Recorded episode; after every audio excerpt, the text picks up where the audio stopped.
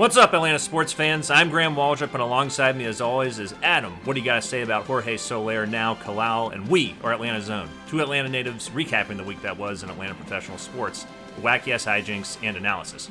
And we are part of the Pigskin Podcast Network. Adam, how's it going, sir?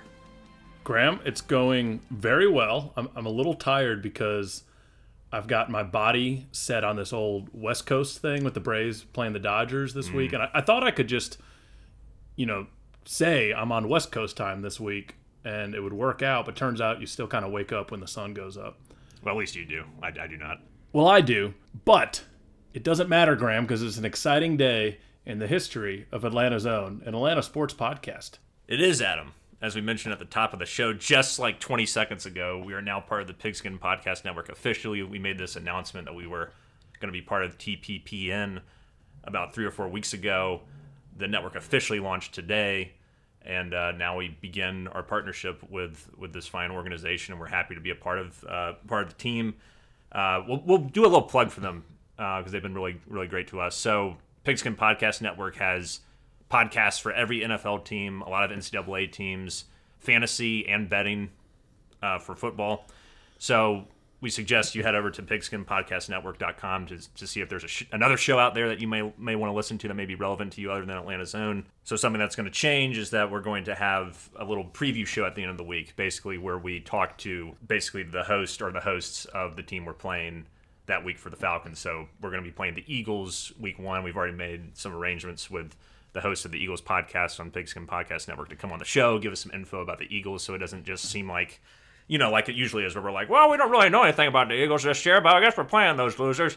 We'll see what happens on Sunday. Then we talk about the game like we knew who the hell the Eagles were when we were coming into it, and we didn't really know anything. So that's going to change a little bit, but I want to just reiterate this. Um, you know, th- this show is not changing, even though we are the Falcons podcast for Pigskin Podcast Network. We are still going to be talking Braves, Hawks, Falcons, and occasionally Atlanta United whenever we feel like it. So maybe once or twice a year.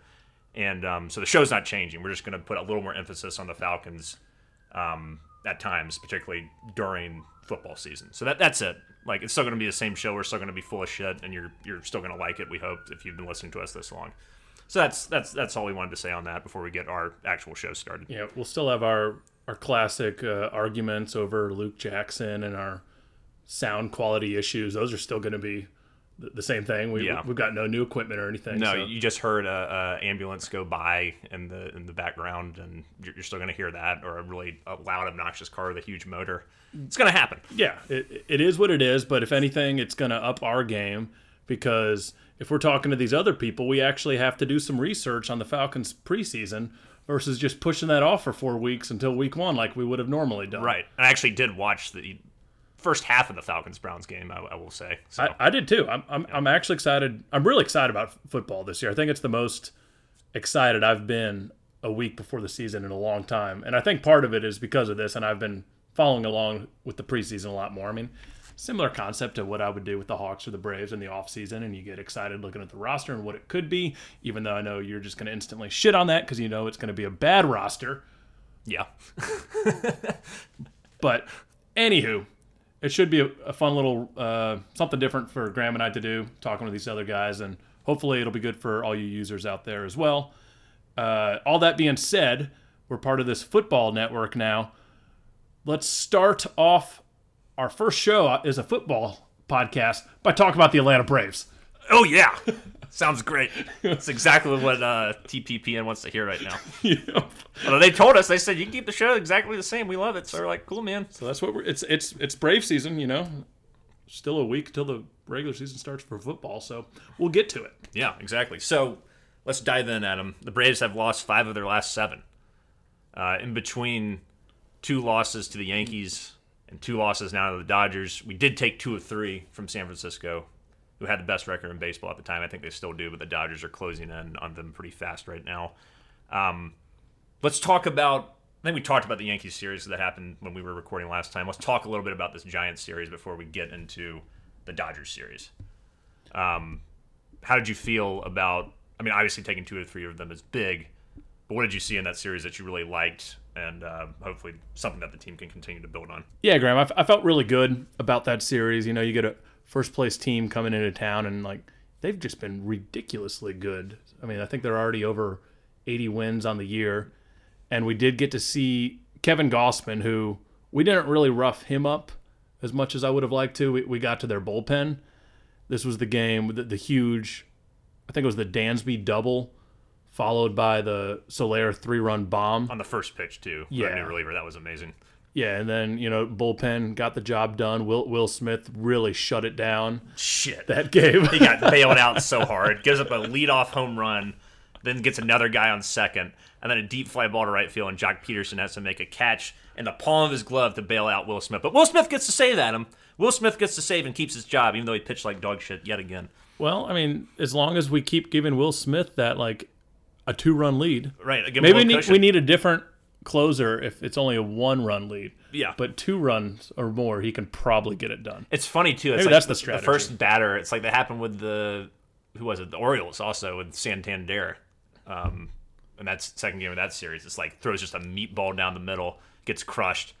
Then he didn't really pitch that well afterwards, but it was like he kind of like locks in a little bit more after. He's like gets that first home run out of the way, and it's like, oh man, I gotta get serious now. That's just how it comes across. Yeah, no, it, it it wasn't good. I was watching this that game over at my my parents' house, and my dad is notorious for not being able to watch any high pressure uh, Atlanta sports games. He's worse than you in terms of the superstitions. I see where you get it from. Oh yeah, I mean he he's pretty serious about it. And it, it works sometimes for him. So like as soon as Will Smith came in, he walked out of the room. That's what he did in the Sixers uh, Hawks game. One Yeah. of those games, he just like, just it was like sat down in the laundry room or something like some psycho. I was like, No, I think it's he- all right, Ed. You don't have to like go he, away. I think he just went upstairs, re- read the Wall Street Journal. Sure, There's there's other ways he'd like to spend his time, I suppose. I reckon. Um, my mother feels bad for Will Smith's mom because of how much people like you scream at her son. So you should probably be a little nicer to Will Smith. He has a mother. I'm, it's the performance I'm critical of. Will Smith, the man, I'm sure is a perfectly decent guy. He's just pitching poorly right now, so I can't let that I think go. he is. He kind of comes off as a jerk, doesn't he? Like he doesn't look like the most likable guy in the world. I don't know. Any, I don't know enough. I'm not informed enough to make to have an opinion on that. I always just try to give people the benefit of the doubt unless I actually talk to them. Yeah, good job not taking that bait there, Graham. Uh, but nonetheless, we I was really happy that uh, my Friday night wasn't ruined by Will Smith. Uh, Saturday was what it was. They they had a great what was his name Webb, the pitcher they had going on Saturday. Yeah, Webb's been one of the better pitchers in the game. And he was just nasty, shut us down. It- Seven innings of, of no, uh, didn't give up a single run, only gave up five hits. He was fantastic. it it happens. But then the most promising thing that happened was the return of Ian Anderson on Sunday, Oh my god! and he was just efficient. Can I tell you how much I loved watching this pitching performance, Adam? It seemed like every single at bat, he didn't strike out anybody. He pitched to contact, but he was painting the corners. Seemed like everybody who came up was just lightly hitting the ball to second or third base on the ground, no problems. He went five and two thirds innings, only walked two, and uh, he he was just unbelievable. I mean, it was like he had never. It's like he hadn't missed any time. I mean, it was absolutely fantastic. Gave up four hits, got into a little trouble in the sixth, but you know, through 86, his first start back through 86 pitches and looked excellent uh, most of the time. I mean, just just the sheer amount of weak contact was unbelievable. It was like it seemed like every freaking batter was just lightly hitting the ball on the ground. It's a beautiful thing. Yeah, I mean that that was just huge to see because you know he we want him slotting in as our our number three starter going forward. So and the fact that he looked fresh, you know, he was crisp. He he had a couple really good rehab starts in Gwinnett, so he looks good to go, which is great to hear. And I feel like it's still a bit of a trend with our offense where they get shut out one day and then come up and put up nine the next day. So it's still a little bit of feast or famine. So we did get to see Eddie Rosario's debut in this series, and he got the start on Sunday. Rosario, you will recall, was the guy that came over from Cleveland in the Pablo Sandoval trade. So, and he, he had a big triple in this game, drove in two runs, two hits. So good to see him out there. Just another depth piece that we can start platooning more out there or do what you got to do. So great, great to see him get into action. But, you know, I felt really good about that series. You know, the, the Yankee series was what it was. We played them tight that second game. And now we roll to the Dodgers. Our greatest nemesis, I would say. If you think about it, they just kick our ass. I mean, I know we won the first series against them when they came to Truist Park earlier in the year, but if you look at it historically since 2013, they just they just they just whip our asses. They beat us in the playoffs in 2013, 2018, and of course last year, 2020. And I think we've lost like eight of the last nine at Dodger Stadium, and we just don't play well there ever. Yeah, I mean, even when they they weren't this good, that's always just a tough trip. I mean, just going out on the West Coast in general is is tough, and this schedule is caught up to us. So I, I was I cringed a little bit uh, re-listening to the podcast from last week where you said something about how we, we've got this locked up, this division. I believe you were talking about, and it's a little premature because was- yeah, the Phillies have the weakest schedule in Major League. Th- this isn't me just looking at it and like subjectively saying it. It is statistically the weakest schedule out there, and we've just hit this really tough patch on the West Coast. Like, you know, the Giants, obviously first place team. Dodgers are the Dodgers. Now we go to Colorado. Who's like, oh, maybe Colorado's not a great team, but they play awesome at home. yeah, forty-three and twenty-two at home. So that's problematic. And then I think we're home. We get the Marlins and Nationals again, thank God. Yeah, that'll be good But then back to the West Coast right after for that. San Diego. It's San Diego and uh, got to go to Arizona, which you know Arizona's not a great team, but still, it's it's a lot of traveling to the West Coast at all at once. Yeah, you just kind of wish that we could have just you know play L.A., play Colorado, play San Diego like back to back to back, and then just be done with the West Coast. That would have been Yeah. preferable. But what are you gonna do? So and the the Phillies are coming back. They've won four in a row, Five in a row now. five in a row. Oh, they won today already. I think last. Oh, that was their yesterday. game. My facts were my stats were just a day off. Um, but yeah, I mean it's They're only two and a half games back. right, and we only play them one more time this year. Yeah, So we got to be careful. We it, we're recording this before the third game of the Dodgers series, so hopefully we can take care of business there with Max Fried on the bump versus Scherzer, who we have hit pretty well in the past. So we got a chance tonight, and then I would be completely content with three and three against the Giants and Dodgers in general. We we just need to tread water here for a little bit. yeah, yeah. I would agree with that. I want to jump into some uh, some controversial things, Em. I know it's going to upset you. Um, Are you getting political on me, Graham? I'm not gonna get political on you. We don't really do that on this show. But actually, I want to just throw some hate towards Jeff Francoeur and Chip Caray for a second. Hate, hate, hate, hate, hate. Um, who, for those that don't know, called the Braves for Bali Bally Sports, whatever how the hell you pronounce it. Bally. Bally. I've heard Bali on the commercial. I think you're wrong, but I don't really care about that. That's not the point. Anyway, so when Ozzy last night, there's, a big thing that happened to Ozzy. Ozzy fouls a ball off, 96 mile an hour fastball into his kneecap. He's writhing on on the ground in pain. We find out later that the X-rays came back negative. Thank God he was pulled from the game. But we, you know, I was concerned that he like shattered his damn kneecap because like Buehler throws smoke and literally there was no padding on his knee. It looked bad. So Ozzy's on the ground, writhing like a, a wounded animal who's been shot and needs to be put out of his misery. And what Chip and Jeff said was not only insulting, but was devoid of any semblance of intelligence or insight. So Jeff Francoeur's just like, oh man, well, uh, geez, I, I guess that's gotta hurt. And just like the most plain way pot. It's just, I was like, well, yeah, obviously. Like, what, what are you adding to the, to the conversation here? Why don't you just shut up and let's just watch and see what happens? And then to top it off, Chip Caray, uh, you know, and everybody knows I, I don't really like him at all as a commentator, just goes, uh, "Oh yeah, you know, when you take a 96 mile per hour fastball off the knee, you can you can understand why he's down." I was like, "Well, yeah, no shit, guys. You must have graduated at the top of your class. I mean, that was ridiculous. Just don't say anything. You get, come off as insensitive losers." That's not as bad as I thought it was going to be. On on 680 The Fan today, I believe it was Dimino and Cellini were legitimately griping about how it was a bad look for him to get carried off the field. I don't. Like like he's not tough. Oh, that's ridiculous. Yeah. That's, I think it's, it's it's important. I think it's great that the trainers did that, so you don't put any more stress on the damn his damn knee. Think about what happened with Acuna. Yeah. You know, I think. I mean, I usually like Dimino Cellini, but I think that's a that's a bullshit boomer take right there, man. It's a bad take. Yeah, it's like what what are we gonna be talking about this in a week? Oh, it's a bad look for Ozzy. He's coming off as a wimp. It's like no, we're not. We're, we're concerned about if he's gonna be able to play or not. Ozzy's a tough son of a bitch, and just because they helped him off the field doesn't mean he's a, he's a loser. I mean, that's pathetic. That's a pathetic take. Scared the hell out of me, Graham. Oh yeah, it scared me too. I was like, well, Christ, man. I- I- I I walked out of the room for about five minutes. I was sitting on the same couch I was sitting when uh, Acuna tore his knee up. So I was like, You gotta oh, stay off that couch, Bo. I, I guess so. so I got to start sitting on the futon. Sit on the floor naked. Maybe that'll help. If you say so. I'll, I'll, I'll do anything for Atlanta professional sports. I know you will. But yeah, thank God X-rays came back negative. Ozzy, I, I'd imagine to be out a few games. Yeah, they, they don't think he's going to have to go on the injured list, so that's good news. Uh, get Adrianza in there; he'll fill in admirably for him. And uh, yeah, but we, we, we need him back. That's for Yeah, that's for sure. We do. So now, Adam, I'm going to get to the actual controversy here. I have bone to pick with Brian Snitker, and it's something I've brought up before.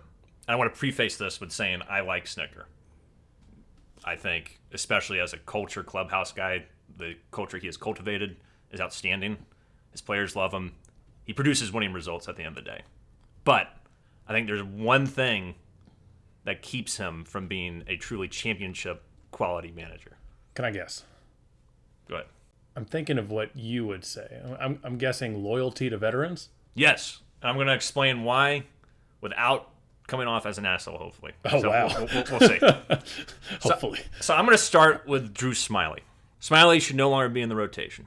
He's a 4.75 ERA overall. He gave up four homers to Los Angeles last night. All of these pitches were meatballs down the middle in the low 90s. One thing that was interesting about Charlie Morton's start was that Morton was throwing a little bit in the middle of the plate at times last night, even though he looked outstanding overall. But he can get away with that because he pumps it in at 96, 97 miles an hour. Drew Smyly's throwing the ball 91, 92 miles an hour, maybe 90 miles an hour. And it's like he just doesn't look good. He can't get out of the fourth inning consistently. And I don't really care that he hadn't lost a start in 14 consecutive appearances. That doesn't matter to me. He doesn't have it. He's allowed 27 homers this year, and that's good for fourth worst in the in the National League, uh, according to our friend David O'Brien at the Athletic. why don't you tell the users out there who's number one in home runs right now? It's uh, Mike Foltynewicz, Yeah, that makes me feel which is good. hilarious. But so you so now if if you're listening, you're like, well, yeah, Smyly's not the best, but who are you going to replace him with? I'm like, well, there's a much better option out there who's proven himself so far through eight starts this season, just Touki Toussaint, who for some reason has been moved to mop up duty. He pitched in the nine nothing game in San Francisco. He has a 3.60 ERA this year, of the 1.15 WHIP, has a 45 strikeouts, 15 walks. This shouldn't even be a discussion. And it's just basic stuff like this, and it's a recurring theme. It's like when it comes to player evaluation, he makes incredibly odd choices that seem rooted in how things look on the surface, as opposed to utilizing any sort of critical thought in his decision making. And you know, I'll, I'll bring up Will Smith again. Will Smith, 5.84 ERA in August, five home runs, nine walks, has only had three clean innings in his last 13 appearances. But it doesn't matter because he's converted. Uh, you know, he's only blown four saves this year Here, here. and that's stupid.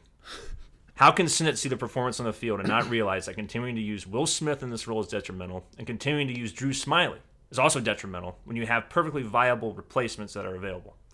And this the Smyly and Will Smith thing reminds me of Dallas Keuchel in 2019, veteran pitcher who wasn't terrible for us, but he wasn't as good as one of his counterparts in rotation, and that's Mike Soroka.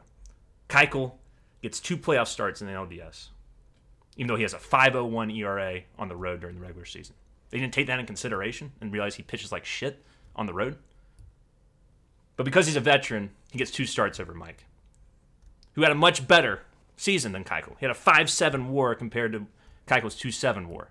He was an ace. He was our beast. But Soroka was a rookie, and we don't want to put too much pressure on him. But, you know, in Soroka's one start, he goes seven innings with seven strikeouts. Only gives up like one run. So, championship manager, to me, does not pull this loyalty crap. He thinks about the, what's happening on the field. He thinks outside of the box. That's how the Nationals won in 2019. They rode their horses, man. They rode Scherzer, Strasburg, and Corbin. They put them in starting roles, relief roles. They thought outside the box. They didn't use anybody who wasn't performing. I've never seen Snett try something like this or do something like this in the playoffs. Try something like what? like use use your best pitchers. Use them repeatedly. Push them to the limit. Run them into the ground. Give yourself the best chance to win. Play like there's no fucking tomorrow. He's quick to go to the bullpen during the playoffs. So that's if if a starter's struggling, he is quick to get him out of there. i would agree with that. I'm just saying like But I, I- think that the Keuchel, he, he yeah okay good sorry. I, I think that the Keuchel Soroka example is very good. Uh, I also think that you know Smyly's filled his role in the fact that we brought in Morton and Smyly because of all the injuries we had last year. And True. We needed veterans that are going to pitch every five days. But and Morton, I think you expected to be a top of the rotation pitcher, which he has been. Right. S- Smyly, not necessarily, but Right. you needed the depth. Yes, We had that. We had Josh Tomlin as like our third best starter at one point last right, year. which is terrible. And I do think that Snitker, like his comments after Smyly's game, they they've certainly changed a little bit. Yeah, it uh, was telling. It wasn't like we're just going to run him back out there. No. so that's good. Yeah. but I don't think we should even gotten that scenario. It should have been Touki's been pitching his ass off. Throw the kid out there. Right. I mean, we'll see. I, I do think Touki's going to be pitching against. He's supposed to get a start against the Rockies coming up. So if he's clearly the more dominant pitcher, Yeah, no, no, you can't look at Smyly, yeah, especially like you said, he's only throwing 91, 92 right now.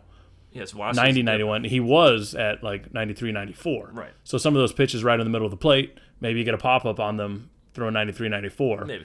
because they, they were off of his they weren't hitting his off-speed stuff at all but you know it went to the point where he thought that they were he was tipping his pitches somehow he just couldn't believe how on all of his fastballs they were it's like Throw well pitches like that to the best lineup in baseball. That's what's yeah, going to happen. They're, they're going to be on it. So I certainly hope that Touki does continue to get that opportunity because Smyly just doesn't have it. Like you can't you can't throw him against the Dodgers. No. Yeah, may, maybe you can throw Smyly out there against the Marlins or the, or the Nationals, but But he doesn't deserve a turn in this rotation when we have five pitchers who are better than him. He should be in the bullpen.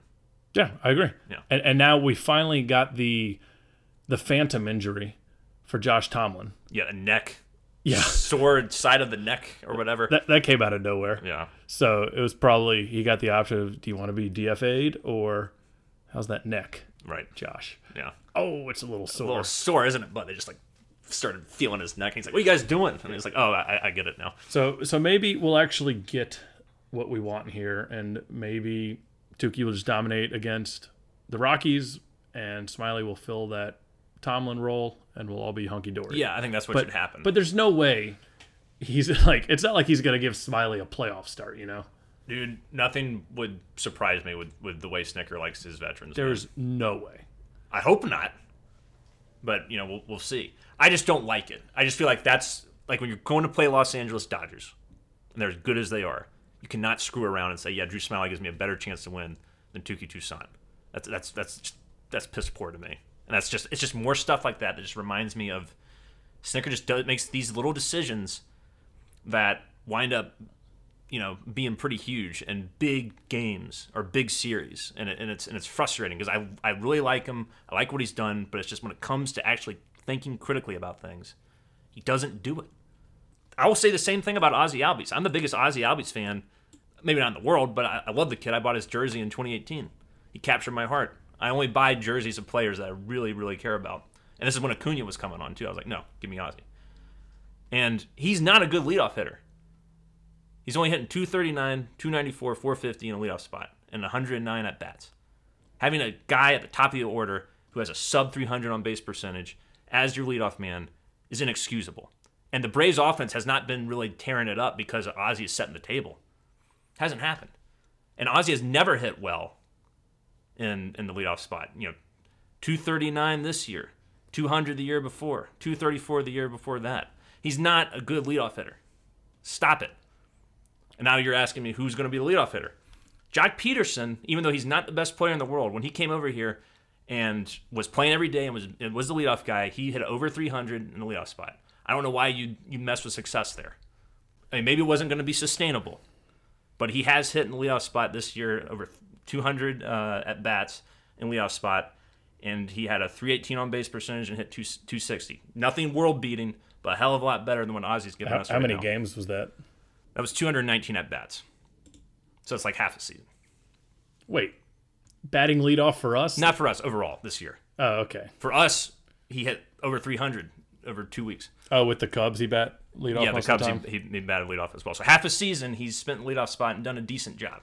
I think he's just a platoon guy at this point. But he though. shouldn't be. He shouldn't be platooning with Heredia. Heredia has, hasn't hit above, above like 165 since June.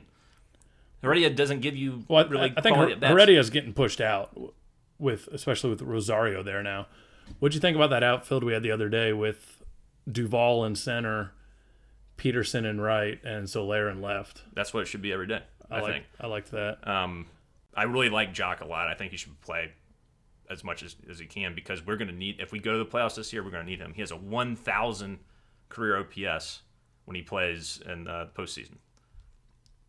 He's a guy that turns it on, and he's a solid player other than that, too. I do like Joc, but I think you have to go with a guy that you know is going to play every day. So maybe it's time to put Dansby in that leadoff role. He's performed fine there before. I would I would be interested in that too, and I'm also wondering why he gets dropped to sixth. I mean, d'Arnaud is a good player and he's done well since he's come back, but Dansby's hot as anybody other than Austin Riley. He's kind of cooled off a little bit since the Yankees, but But that's like a week ago. right. I mean, he's been since July, man. The Yeah. dude's been unstoppable. I would kind of like swap those two, put Ozzy further down, Yeah, Dansby at the top. Ozzy seems more comfortable. Actually, he's had his best numbers this year hitting third, but I mean that's not going to happen with with Freddie. But I would rather see Ozzy fifth or sixth and move Dansby up. I agree. Would you agree or disagree that Snitker lacks kind of like the the killer championship mentality, or, or I don't even know what what to call it, but sort of that little X factor gene when it comes to some of these decisions? I I would not agree with that statement broadly. Mm-hmm. I mean, I, I think he's made some decisions that you're going to second guess, but you know, how many decisions has he made that another manager wouldn't have made that have put us in a good position? But it seems like these are very obvious and clear things that you should be able to figure out and execute. What's what's very obvious and clear? Dallas Keuchel versus Mike Soroka. Very obvious and clear. Soroka was miles ahead of, of Keuchel the whole season. Every scenario I've come up, Will Smith has pitched like dog shit since the middle of July. He's still the closer for some reason. He has a 6 ERA in August. Makes no sense. Why is Ozzy at the top of the order? We won nine games in a row with him up there. But it wasn't because of him. He didn't set the table at all, Adam. The other two, three, four, and five guys have been playing out of their freaking minds. He had a walk off home run, so part of that was from, Yeah, but from him it- yeah, because but- he was hitting first. but he hasn't been the one to really kill it. Even though it's not the reason we are winning is not because he's at the top of the order. You look at what everyone else is doing, that's why we're winning. Ozzy hasn't made as many big contributions as Soler, as Freddie, or as Austin Riley. It's not because of him. Think about if Dansby had been switched to the number one spot the way he's been hitting, how much even more lethal the offense could have been. But then you're missing all those RBI uh, opportunities that Dansby True. won games because of that. Like, I, I, But but we're not doing any favors by having a guy who's going up there with a sub 300 on base percentage hitting first. You can't deny that. It's a you can't deny that. That's that's that's actual facts. I'm throwing in your face here. it's a 162 game season. When you win nine games in a row, you don't mess with it. Like, well, there when there are parts that aren't working. okay, so Jack Pederson hits 300 for two weeks at the leadoff spot. Let's mess with it. Why? because we signed three other outfielders after that. Joc was hitting leadoff when we had Heredia and what's his face who's in the minors down there. Why Like, why the, mess with success? the lineup change? We weren't we, we we were losing every other game with Joc batting leadoff. But there were other there were other mitigating factors contributing to that. It wasn't just be- but Joc was not doing anything to deserve to lose his, his job as a leadoff hitter. He's hitting over 300. We 300. brought in Adam Duvall and Soler. That's why he lost his everyday job. you can still play him with those guys. He plays a lot, but You're not giving me any facts here. you're- you're not- You're going based off of. you're going to play. I give you you're going to you're going to play Joc over Soler. no, I will play him over Duvall every once in a while. every once in a while. That sounds like a platoon. So if my outfield is Soler, Duvall, and Joc, I'm good with that. Do you have Joc's numbers against lefties pulled up? He's 258 with 346 on base percentage. That's pretty good. He's only hit two home runs, but those are solid numbers. 14 of his home runs have come against right-handers. And what what has Duvall done against lefties? Duvall mashes left-handers. We know this. I don't even know look anything up. Duvall also hits like 220, you know, with a, with a shitty on base percentage. He provides value with his power and with his glove. Duvall should play every day, mostly because he's an excellent defender. And he's just clutch. He's got He, that. he, he's he got has that a clutch gene. Yeah. But I feel like Snitker is making changes to this team that aren't benefiting the team. With Ozzy, with Smyly, with Will Smith. I don't see how you can defend any one of those moves. I don't I don't have any stats for you, Graham. I, I just think this is you're getting a little too worked up over. I, I, I hear you. I've acknowledged most of what you said, but I'm not going to talk in circles around you. I, I don't I don't think I I agree. Smyly shouldn't be in the rotation, Okay. and uh, we have four viable outfielders, Joc's not going to be in there every day. It's the way of the road, bub. But he's a better player than who? than I would say than Rosario. Rosario's had a pretty awful year this year. Well, that's what you said about Soler when Soler came here. True. Like, look, I mean, look look at their history and what, what kind. I'm of just saying the guy was been. hitting 300 at the leadoff spot. Don't fuck with it. Ozzie's hitting 230 at the leadoff spot. Why? He, he's never performed well there. If you look at the historical data, there's no reason to do that. And it's put him. Uh, he doesn't do well. Okay, Graham. Point made. It's a bad move. Point made. I think that this Rockies series is going to be really important. And Philly is not as dead as I thought they were. They just looked like they were in shambles after they lost like four games in a row to Diamondbacks. But things can change. And you're right, with that easy schedule, the vision is far from over. All right, Adam, let's give the people what they want. Talk about your 4 and 12 Atlanta Falcons from last year. I forgot they were that bad, to be honest. Although eight games decided by one score that we all lost, I think, except maybe one. God. Nothing was worse than that that Cowboys game last year. Yeah, when the team forgets how to recover an onside kick and just stands around like a bunch of dinguses. If we win that game, maybe things could have, you know, been a little better than they were last year. That was the worst single play I've ever seen in the history of football. I've like it's the only time I've ever felt embarrassed to be a fan of a team. Like straight up embarrassed. I'm surprised you haven't felt embarrassed before that as an Atlanta sports fan, but, But yeah, the- that that was that was like you don't know the rules. They were literally standing Yeah, around. exactly. They were standing around like it was a punt. You know, they didn't want to pick it up because they were the punting team. They're like, "Oh, you want the ball to keep rolling?" They were just standing around with their hands up, like they were in a hostage situation. It was pathetic. Yeah, like blowing blowing the Super Bowl, which I kind of feel okay talking about now. Like that's something that happens. People blow Super Bowls. Yeah, it was in a brutal way, but it wasn't just not knowing the rules. Yeah, You know? not knowing the rules comes off. Like Dan Quinn should have been fired, like right there. It was you know not knowing pretty standard strategy to run the clock down when you have a big league. Like I would I would do that in Madden 2005. Sure. Put TJ Duckett in there and just run it up the middle all day. But hey, you know, we had a big, good passing offense that year. Things like that happen. But yeah, onside kick was brutal. Four and twelve was brutal. But it's 2021 now. And Grant. guess what, Adam? The guy who was responsible for both of those losses is gone. yes, no more Dan Quinn. Thank God. And yeah, I did watch the first episode of Hard Knocks finally, and uh, I kept waiting for the whole Quinn dropping f bombs thing because I was like, when is this gonna happen? I was like, we're already in the the damn preseason game, and then he's like, let's fucking go out there, let's fucking show them, let's fuck, fuck, fuck. I was like, he says fuck more than I do. I was like, Jesus Christ. Who knew? And then I love people's responses or, or lack of response to him just Yeah, uh, dropping f bombs. Like no one's getting hyped up, no one's saying anything. They're just looking like you know they just told their mother's dead or something. It's pathetic. they're, they're probably looking at him as like, man, you didn't run the, you're up 28-3. You didn't run the ball. Yeah, you didn't tell your team to dive on a onside kick. I guess, and a lot of those people on that team are probably probably very familiar with him because of that, because it happened against Dallas. Well, and they have a lot of ex. Oh yeah, that's a good point. And they have a lot of ex Falcons as well. yeah, Keanu Neal is over there now. Yep, yep. But yeah, Graham. So you also watched this uh, the third and final preseason game against the Browns. Yes, I watched the first half. What a boring game that was, huh? My God. I, I, well, I got to the end of I got to the end of the first half, and I was just like, man, I just don't want to watch this anymore. This is just brutal. Um, so I didn't. I, turned it off. I stuck around because I I really wanted to see Josh Rosen. Yeah, and from watching the uh, the highlights, he did a I think for coming in there that week, did a hell of a job. He's also the first Falcons quarterback to throw a freaking touchdown in the preseason.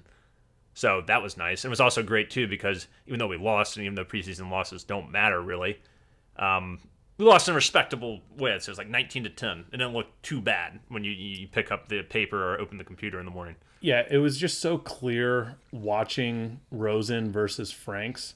The Rosen's actually like a viable quarterback. Like Well, at least more than Frank's.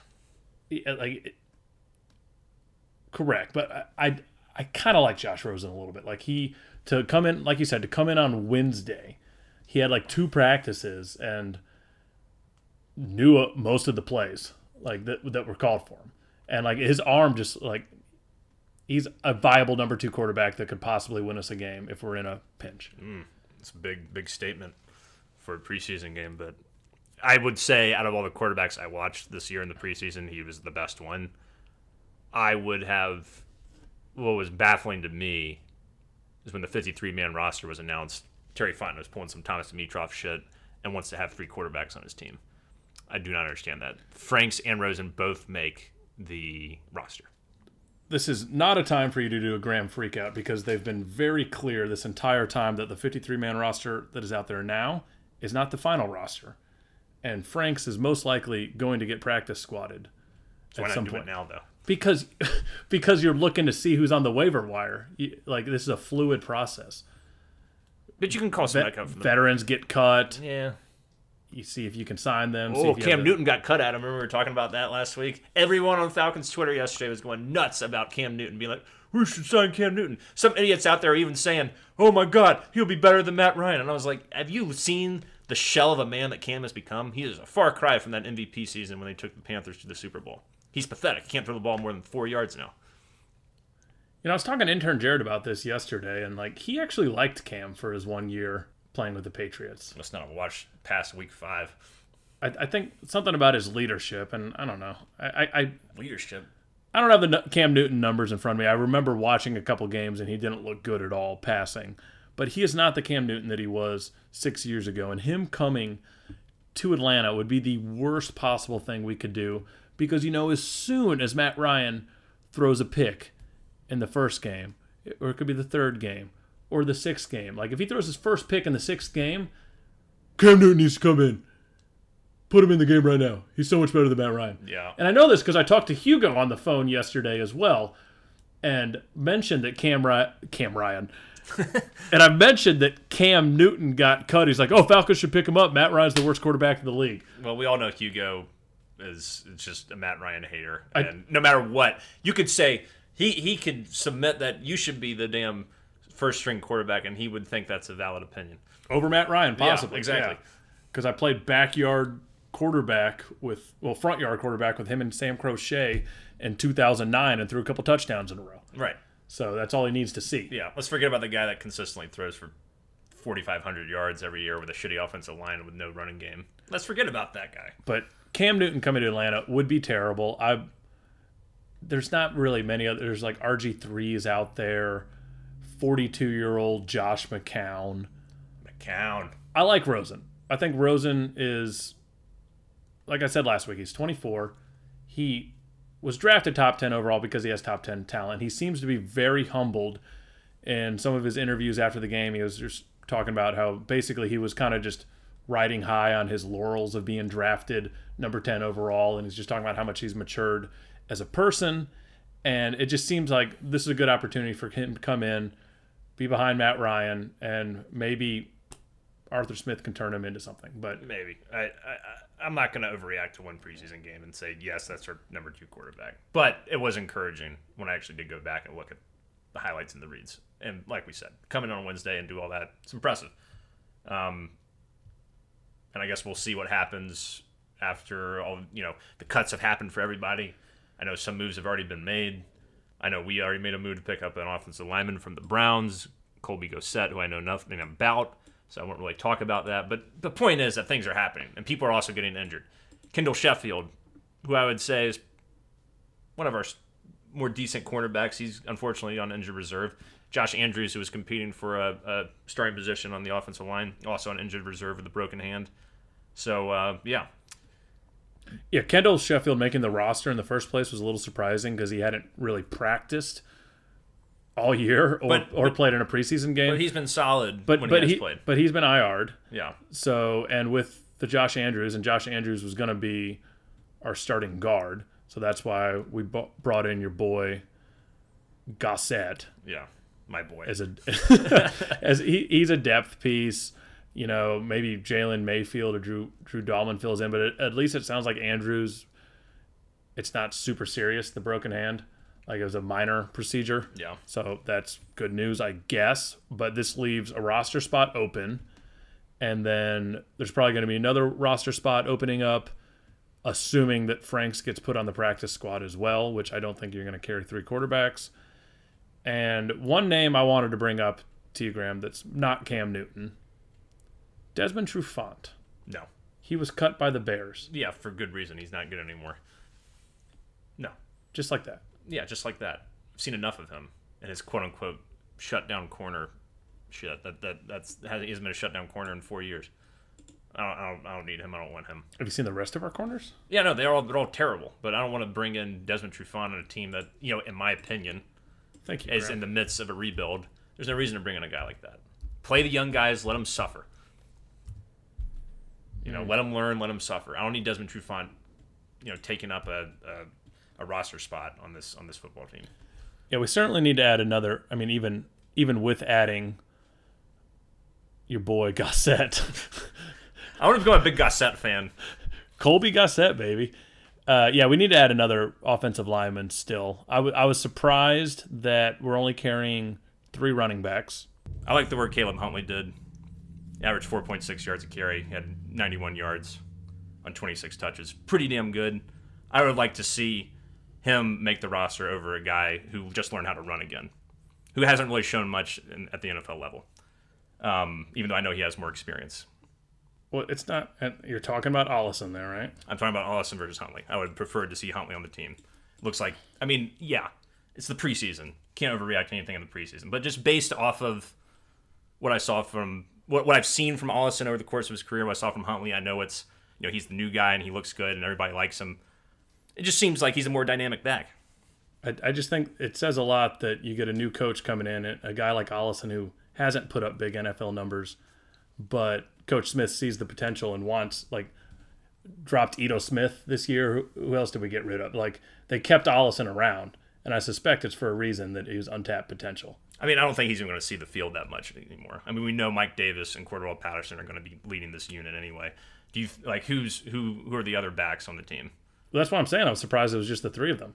Like I, I, I thought Huntley was going to make it as the no, number four running back. You know, there are times I do remember when he did see some action where he was effective in short yardage scenarios.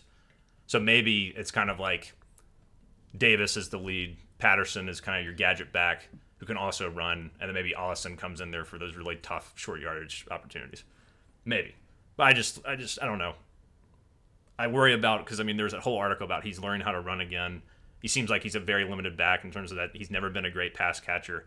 He's only really seemed effective in short yardage situations. Huntley was just exciting, man. He runs with a head full of steam.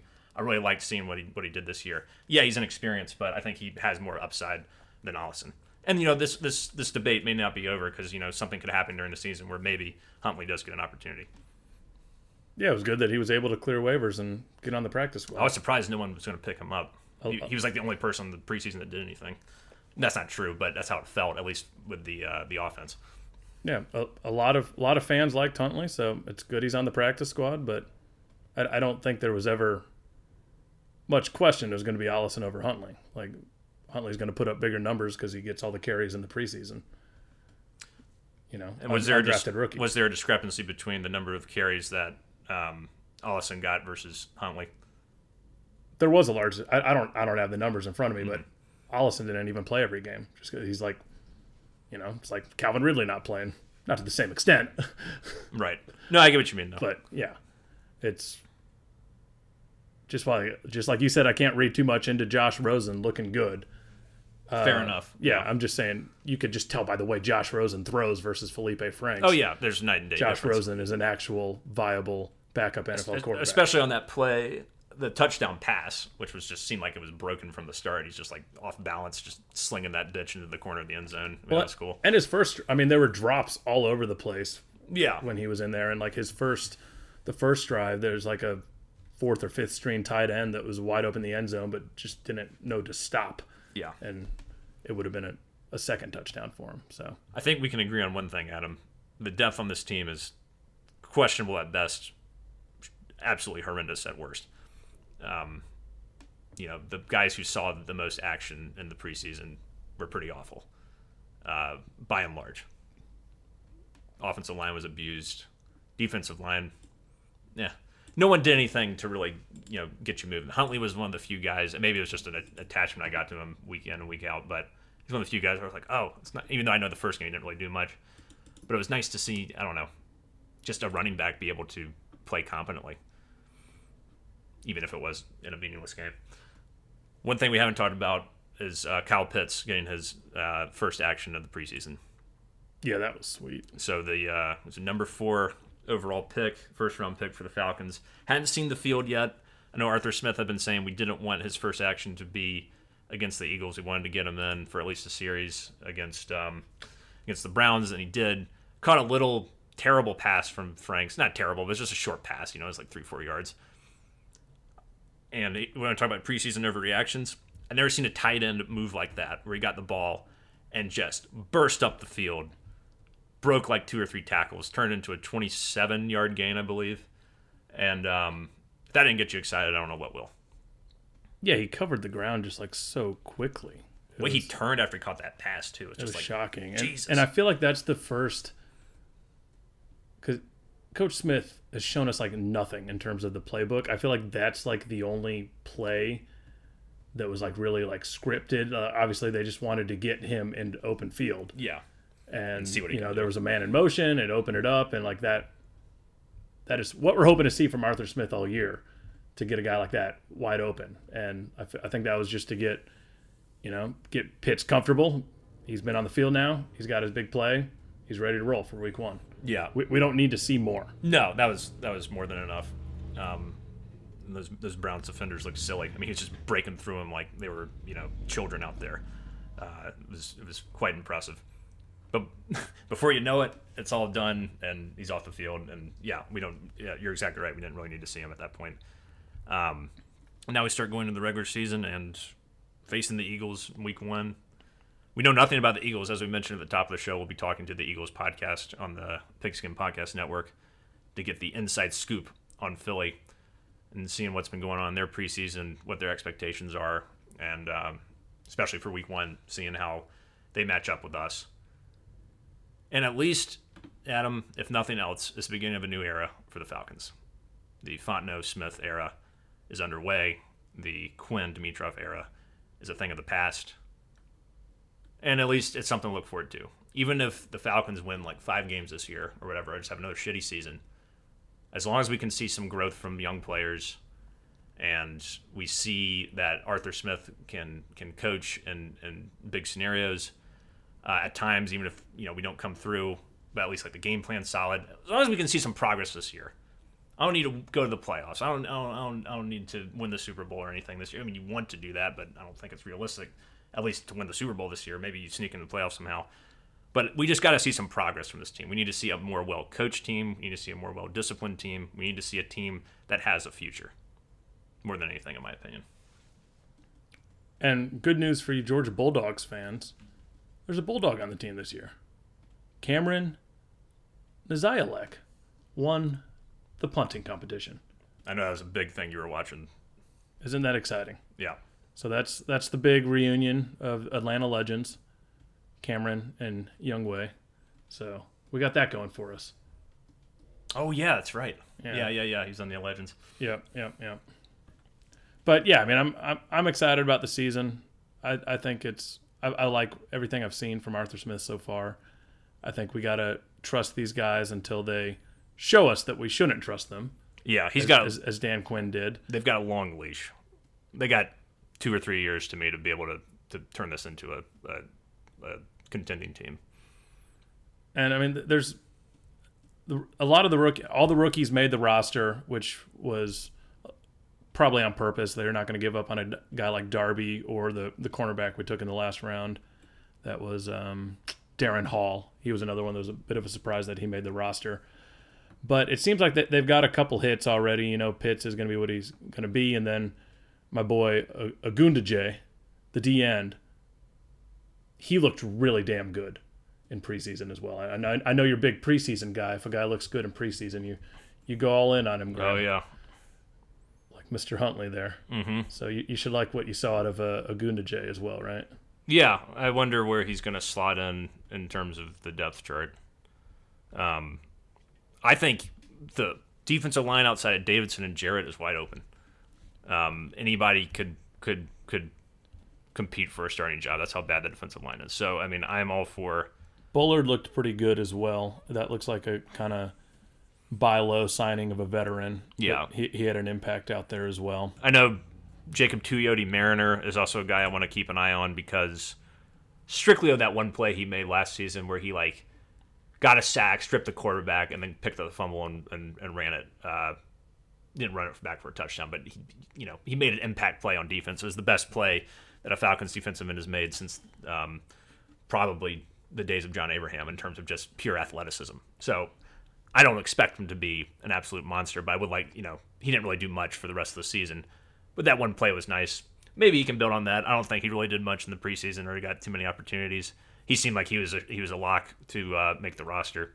Your boy Dorian Etheridge also made the roster, which I know you were excited about after he he what he got like 11 tackles or something in I think the second first Yeah, or second he, preseason he was there game. pretty much every game, looking solid. Yeah, so that I think strengthens an already, I would say, the best part of our defense in terms of a unit, the linebacking corps. Um, so that, that that's good to see.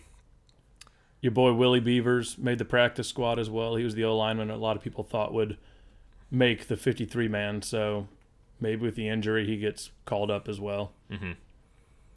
And Hennessy's definitely going to be the center. We'll see how that. I'm, I'm going to be watching that with great interest to see what his protection schemes are like and things like that.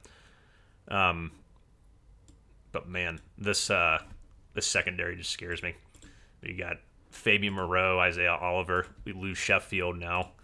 Um, Terrell is obviously a guy you're looking to see some big advances with this season. He needs to be able to lead this this young young cornerback group. I mean, you look at um, who's going to be on the roster. It's it's like, man, this is such a young secondary. Um, even though I know the safeties are not exactly young, but the corners Mo- are. Moreau's a veteran, five year veteran. Yeah, but I mean, it's still not. He doesn't have like a ton of experience or something. It's not like we got like an eight or nine year vet back there who knows what he's doing, who's you know proven to be a, a viable option in the league. Like everybody's kind of, you know, I think Moreau might have the most service time out of anybody on the team. So in the secondary. in the secondary is what I'm what I'm saying, and the on the unit. Yeah. So Harmon's a nine year vet. yeah, Harris and Harmon. Harris and Har- yeah, yeah. I mean they're they're they're oldsters. We know at least based off their scouting report that these guys are kind of just you know they'll be here for a year and then you know I, I imagine we will be uh, looking for more safety help potentially in the draft coming up. I know we drafted Rich, Richie Rich, Grant. Richie Grant. Richie Grant, excuse me. Yeah, Jaylinn Hawkins showed a lot in preseason. Second year player. Mm-hmm. So there's, you know, some of these young guys are going to step up and we'll be pleasantly surprised. Some will suck. But let's just hope we don't have any Takk McKinleys or Vic Beasleys in this first draft class. yeah. God, That's all you can hope for as a Falcons fan. I don't know which guy do you. I wouldn't say dislike, but which person you're more disappointed in. Probably Tack was just because he never really popped off. No, but he had moments where you where you'd see like there, I, can't, I think it was his second year where it seemed like he would get close to the quarterback like six or seven times. Every single play, it. almost. Yeah. But he would like never actually bring him down, and then he just like kept doing that for the entire rest of the season. yeah, and then he, he couldn't stay healthy, and then he never really had like a big game or anything. I don't know. There was never any real momentum for him to to build off of. I think he actually made a roster, believe it or not. That's surprising. I would assume Vic Beasley's out of the league. At He's this point. he's the with the Browns, yeah. Browns. Okay. Did you read the Arthur Blank article on the Athletic? I did. We're never going to be done with Julio Jones, are No. we? I don't know why we have to keep going back to this, but I guess we have to mention it. Big interview in The Athletic with Jeff Schultz and Arthur Blank. Arthur Blank goes into detail about how, you know, the relationship with Julio had soured since the contract negotiations. And he was perplexed as to why Julio still, you know, I mean, he was made the highest paid receiver in the league. He still wasn't happy. And ever since then, things really deteriorated and how basically with Arthur Smith coming in, wanting to establish a work, you know, a a, a culture based off of work ethic and not about past success, and uh, wanted you know everybody to practice a lot, which Julio, as we know, especially the last five years or so, was not about, just wasn't going to work. Um, there were probably other reasons, and he also said something that was interesting to me. He said there's other people in the building. He didn't say any names, but that were also kind of tired of Julio's shenanigans. I don't know if that was those were other players, other members of the coaching staff, but um, and it makes me sad just to see kind of just hearing more about this and just hearing about the t- deterioration and, and and everything else. It doesn't really give you a lot of things that are are new in the story, but it just kind of reinforces just how it, it just makes Julio look like the bad guy. Gets paid the most, gets a, a contract extension when he had like wait, two years left on his contract, Yeah. maybe even three. Make, makes him the highest paid receiver in the league. Yeah, and he's still bitching. I don't know, man. Yeah, it, I mean, and granted, we haven't heard Julio's side of the story. I don't know if we ever will, but yeah, he, he we've always like said how Julio's not one of those diva wide receivers, but this sure makes it seem like he was. Yeah, maybe he he's not in the sort of prototypical way talking a lot to the media. He still seemed like I mean, Grady Jarrett was also interviewed by Jeff Schultz, and you know he was saying Julio was still a good teammate, and just things didn't work out. I don't doubt that Julio was still a good teammate, but it seems like he was a diva in a different way. If you get paid the most at your position in the league, at the highest, you know, he was literally paid as the world's best receiver, and you're still going to complain about that. That just says a lot about about you to me and there's nothing good that you're saying about yourself when you when you conduct your business that way. The other big part of that article was Arthur Blank addressing using the phrase "Falcon for life" Ha! Yeah. and how he's never going to do that again. So I think I think you listened to this podcast a number of times over the years. Right. I mean, I, I do certainly remember us having like this conversation of like not just with what is Arthur doing, but like why is Julio like what's his deal? Like why are we giving him this money right now with two years left on the contract? Why? What is he upset about? He got paid. Like it just doesn't. Not nothing. There's got to be more to the story. yeah, I'm ready to move on. I, I, I appreciated the part about Arthur Smith, just like you know, not really wanting to have anything to do with that. He just wanted to cut the cord, which is something that would have been tougher to do if Dan Quinn was still here. And uh, Arthur also addressed not firing Dan Quinn earlier, and just went back to that six and two finish from what was that 2019? yeah, I hate that shit. Yeah, it's like well, you started two and six. man. So so that sucks. Um, it's just such a poor way of looking at it. Doesn't make him look any better, that's for sure. Yeah. But still love Arthur. Makes that article made me feel like he was like my old grandpa that's just, you know, upset by things that have gone south, but still still great for the city. Still Yeah. loves his teams. Yeah, He just wants everyone to succeed. yeah. Maybe he's losing it a little bit. I don't know. I don't know. Like I've been pretty critical of Arthur's decisions for a while in terms of how the Falcons are run. His insistence on the retention of Thomas Dimitroff and Dan Quinn after they've proven time and again that they were not the right people for this job. I think that's the biggest regret I have about Arthur Blank's um, ownership, and I think he's done overall a great job. He made the Falcons relevant. Um, we don't get that fancy big ass new stadium without him, um, and you know without without Arthur, like the Falcons franchise didn't turn around until he took control of the team. Um, so you got to respect him for that in terms of all he's done for the community, all he's done for the, the, the city, um, all he's done for the organization. It's just, he is so, he makes Brian Snitker look disloyal with how loyal he is to his guys. Yeah. And, and, and he is, and you can argue if Snitker's loyal to a fault, but I don't think anyone can argue that Arthur Blank is not. I I really appreciated some of the as I look through this article again. So he's talking about the decision to hire an offensive minded coach versus you know Jim Mora, Mike Smith, and Quinn were all defensive coordinators. And he talks about he says at one point we had a running game that was consistent and efficient, and it's become clear that when you can't run the ball, even when you score points, you can't contain the other team. You can't keep putting your defense on the field. You can't close out games, which has been a big problem for us. So like he's aware of all these issues, obviously. Right. Uh, another thing that was attractive to me with Coach Smith was his success in the red zone, his background and emphasis on the running game, and his his scheme sold me. Some of it was Derrick Henry, but not all of it. So he, saying he feels feels good about our offense. If you run the ball, you control the game, you control the clock. You go back to the Super Bowl, it's 28-3. If we never threw the ball again, we would have had an even higher percentage of chance to win that game. You know, Yeah. so it's not like he doesn't know this stuff as much as No, we do. He's he's not he's not an idiot. But But yeah, I mean, you got to think like once we got past past the Michael Turner days, I feel like that's kind of when the defensive issues really cranked up because they're on the field all the time. You know? yeah, well, we also just didn't have great defensive linemen. I mean, and John Abraham left the, after the same season, our best you know defensive end maybe ever. Yeah. Um, and he was always the one guy who would make a play, a big impact play in a game, and we, we lost that. We haven't been able to, you know, even when Vic Beasley got his fluke, you know, had his fluke season, the Super Bowl season where he got like 14 sacks or whatever. You know, he was never able to replicate that kind of production again. No. So, yeah, we've been missing. Yeah, pretty much since Michael Turner and John Abraham left, the defensive line and the running game haven't been great. Although Devonta still had great years, like that year of Devonta Freeman and Tevin Coleman, beautiful. But you know, it, it hasn't been. Also, that's Kyle Shanahan. it's also Kyle Shanahan. Yeah. But you also had two good running backs. We still haven't had a good defensive end since John Abraham, like a game changer, game wrecker, asshole defensive end. We haven't had that. How about your boy Devonta getting cut by the Saints after shitting on the entire city? I love it. I will say it right now. Up yours, Devonta, Yeah. for life. For saying, "Oh, I was always a, I was always a Saints fan. I'm happy to be here." It's like, It's like, dude, this is the one Screw city you, you had man. any success. We embraced you. We paid you, even though you requested that during the Super Bowl. and you screwed us. and like you're a shell of yourself. Like that happens with running backs. It's fine, but it's like, move on, dude. You're not an NFL running back Yeah, anymore. you don't have the right to run your mouth at this point. You haven't been relevant in five years, yeah. Yep, yep, maybe four years, whatever. Regardless, We don't live in the past, though, right, Graham? We try not to, although sometimes it's hard. Got to look forward. Yeah. And uh, I think we'll quickly touch on Hawks news.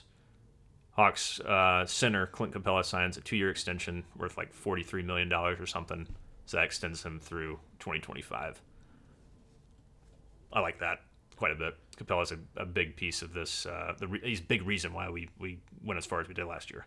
Do you think it's the Schlenk playing chess? Oh, so you think there's something beneath the surface? Trade bait. You don't draft a Congo at number six overall to have him be a backup So for, you for the next five years or whatever. so would you trade Capela or Kongwu? Capela probably in a couple of years Maybe. he, th- th- then he's got a good attractive contract. yeah, it depends on Kongwu's I development. mean, I guess you see how it goes, but like Yeah. you're not it going to gives have you options. you're not exactly you're not going to have Capela and Okongwu for the next five years.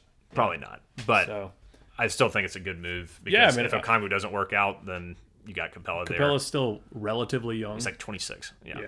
He's, he's and he, you know, there were times I was critical of Capela in the playoffs this year, particularly. Like I feel like sometimes you just got manhandled in the post, but he's the rebounding champion objectively. Got the most rebounds in the league, and he played good defense overall uh, throughout the season, and and, uh, and and during the playoffs. You know, there were a few games where he he he was beaten up a little bit, but also you know Joel Embiid's such a freak that it's, it's so hard to contain him. But he, he's a big reason why we got where we got, and I'm glad he got his extension, and I think that's fair. So Two years, forty six. Yeah, that's pretty wild. yeah, Twenty seven years old for the stat 27, checker. Um, but yeah, Close still enough. still young enough, but could definitely be the Schlenk playing chess. And the last little thing I had on my Hawks list was I just wrote Ben Simmons. she. You have any interest in him coming Hell here? I don't either. Like Especially you have to give up. You have to give up Reddish, Huerter, Capela, Capela. you have you have to give up a lot, and for a guy that plays the same position as our superstar and can't shoot free throws you'd or be tr- essentially trading defense, or excuse me, you'd be trading offense for defense. And while I agree the Hawks need to improve their defensive game, I still don't want a guy who's afraid to dunk the ball in, in Game Seven of the Eastern Conference semifinals. Now that I can say is not killer championship instinct. That is hundred percent. That is proof. Yeah, that is like the antithesis of even com- competition. That's like, I don't want to be here. it's not the guy you want on this team. Yep. Yep. Yep. Yep. and he's kind of screwed his trade value because he's already said to the Sixers that he's not going to report to camp. He's Yeah, like, he- I'm out of here. He screwed the Sixers. It doesn't matter to Ben Simmons. He just wants out. But yeah, oh, that's true. Yeah, he doesn't care about his trade value. He just wants out. Yeah. like, peop teams still want him, but now, They're going to screw 76ers. yeah, they were asking for way too much, so now they're gonna have to come down. Yeah. Or, excuse me, they're going to screw the 26ers because they blew that 26 point lead to us. Oh, oh. I saw someone on Hawks Reddit say that we we broke the process. We did. Yeah. We did. If it like, weren't for the series against the Hawks, Ben Simmons' stock doesn't plummet like that. no. And who knows? They might beat Milwaukee. You never know. You never know how two teams are going to match up with each Yeah. Yeah. other. Um, yeah, we, we completely destroyed their process, and I and I love it. And I just love the revenge against Philly sports because they, they just kick our ass a lot. It seems like, um, especially in playoffs. Like the Eagles always beat us. You know, it's like it was so nice to just, especially being such an underdog to beat the number one seed in the playoffs. Man, can't doesn't get much better than that. Very fair, Graham. Very Yeah. fair. And I think this wraps up this elongated episode of Atlanta's Own, Adam. And uh, we want to thank everyone out there for listening, and we will see you next week for all of your week one coverage for the Falcons, continuing discussions on the Braves, and if anything happens with uh, the Hawks, we'll let you know. And maybe we'll talk about Atlanta United next week. Maybe we won't. It's something that uh, you know we get we get to when we get to. So Well, there's not much else going on. no, there's not. Well, until then, folks, take care, and we'll see you next time. Rise up, chop on, unite and conquer, and remain true to Atlanta. Not Tom Also, Graham, you're getting your wish. Joc Pederson's batting lead off tonight. Hell yeah.